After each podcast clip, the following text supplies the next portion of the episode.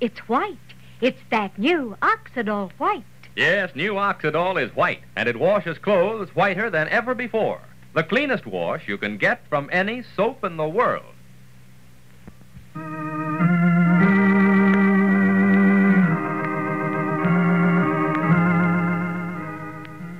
Oxydol's own Ma Perkins.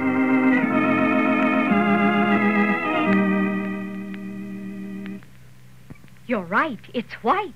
It's that new Oxydol white. Now, Oxydol washes clothes whiter than ever before. Gives you the whitest wash in Oxydol history. Because today there's a new white Oxydol. The whiter, whiter soap for a whiter, whiter wash. You'll want to try it.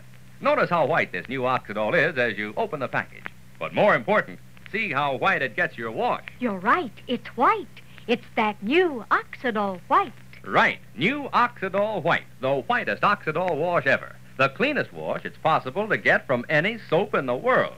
New white Oxydol washes every towel and sheet you own, a new snowy white, a dazzling whiter white.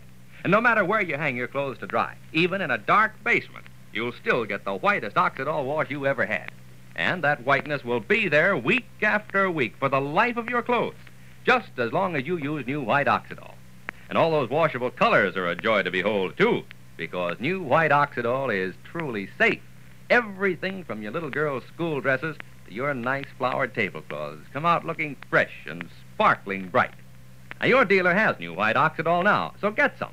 And next wash day, be right. Get clothes white with the greatest Oxydol Procter & Gamble ever offered. New white Oxydol, the whiter, whiter soap for a whiter, whiter wash.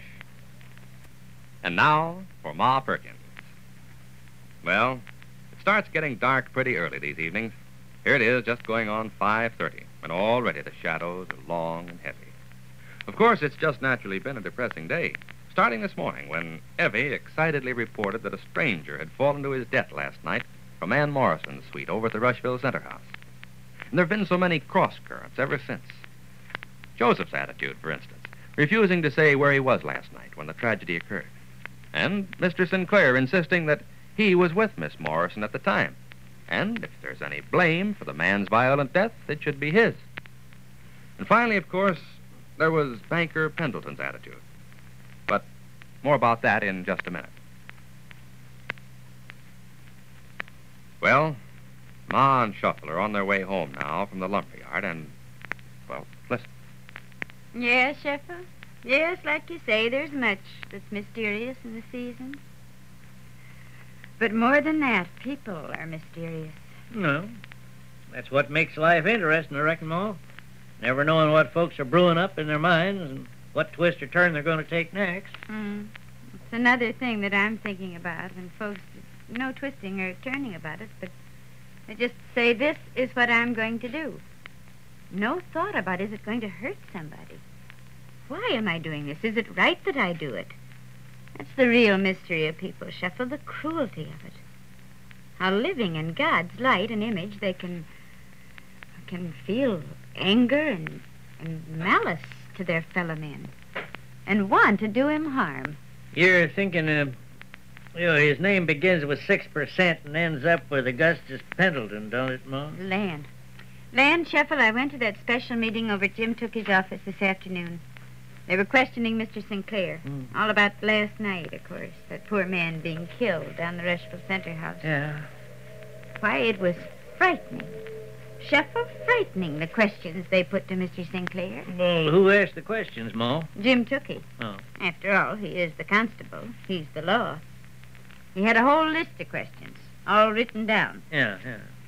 But, Ma, he told his story last night, didn't he? Told how it all happened. I mean, Mr. Sinclair. They're trying to do, get him to change his story? That's just what it appeared like, Shuffle. Sweet Jerusalem. I don't think it was all Jim's doing. Banker Pendleton was sitting there, right behind Jim. Yeah, I might have known that. He'd lean over every so often to whisper to Jim. Yeah. Certainly giving Mr. Sinclair a fine impression of our town and how we do things. Oh, Shuffle. Well, Mr. Sinclair never once lost his temper or raised his voice. He just sat there and answered the questions. Anything and everything they wanted to know. Now, Mr. Sinclair, I got another question here for you. What's that, Augustus? I forgot. Constable, don't you think it might expedite matters if you were to have Mr. Pendleton read the questions? Since he obviously is better acquainted with your handwriting. Now, Mr. Sinclair, let's not be funny. This is a perfectly regular investigation. I was only trying to be helpful, Constable. Forgive me. Well, now, you said that this man came busting into Miss Morrison's room last night. You were together. Came in carrying a gun. This gun here? Yes, that could be the one.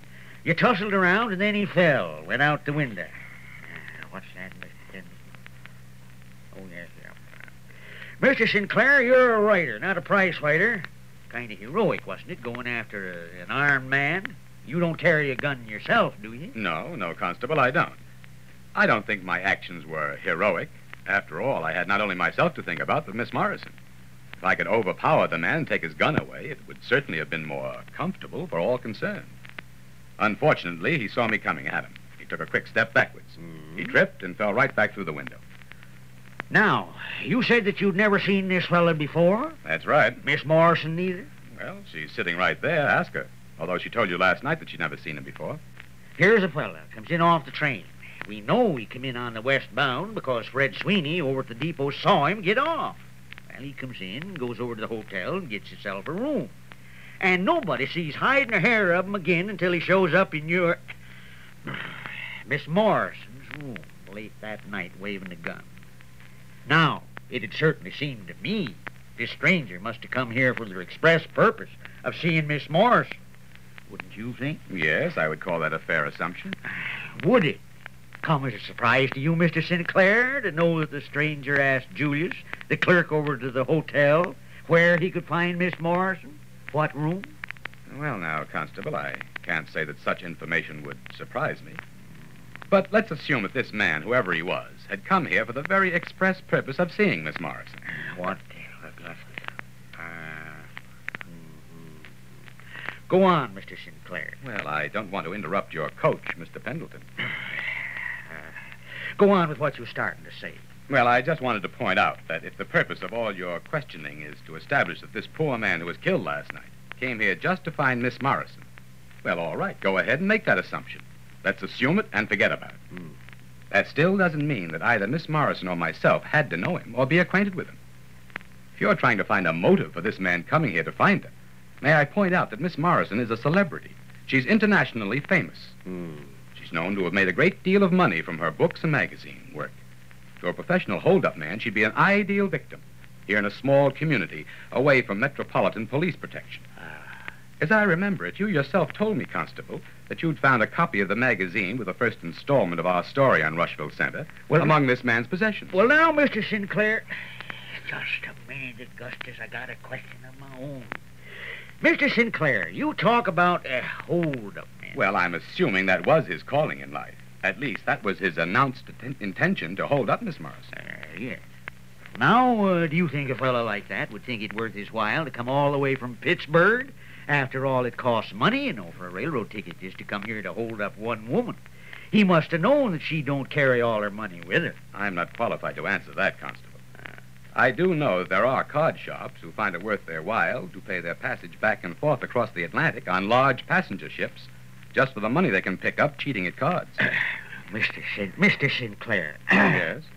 You were fixing to leave Rushville Center today, weren't you? That's right. It was kind of sudden, wasn't it, you were deciding to go today? Yes, quite sudden. Would you mind telling us why you come to that decision out of a clear blue sky? It was purely a personal reason. It became necessary for me to return to New York at once.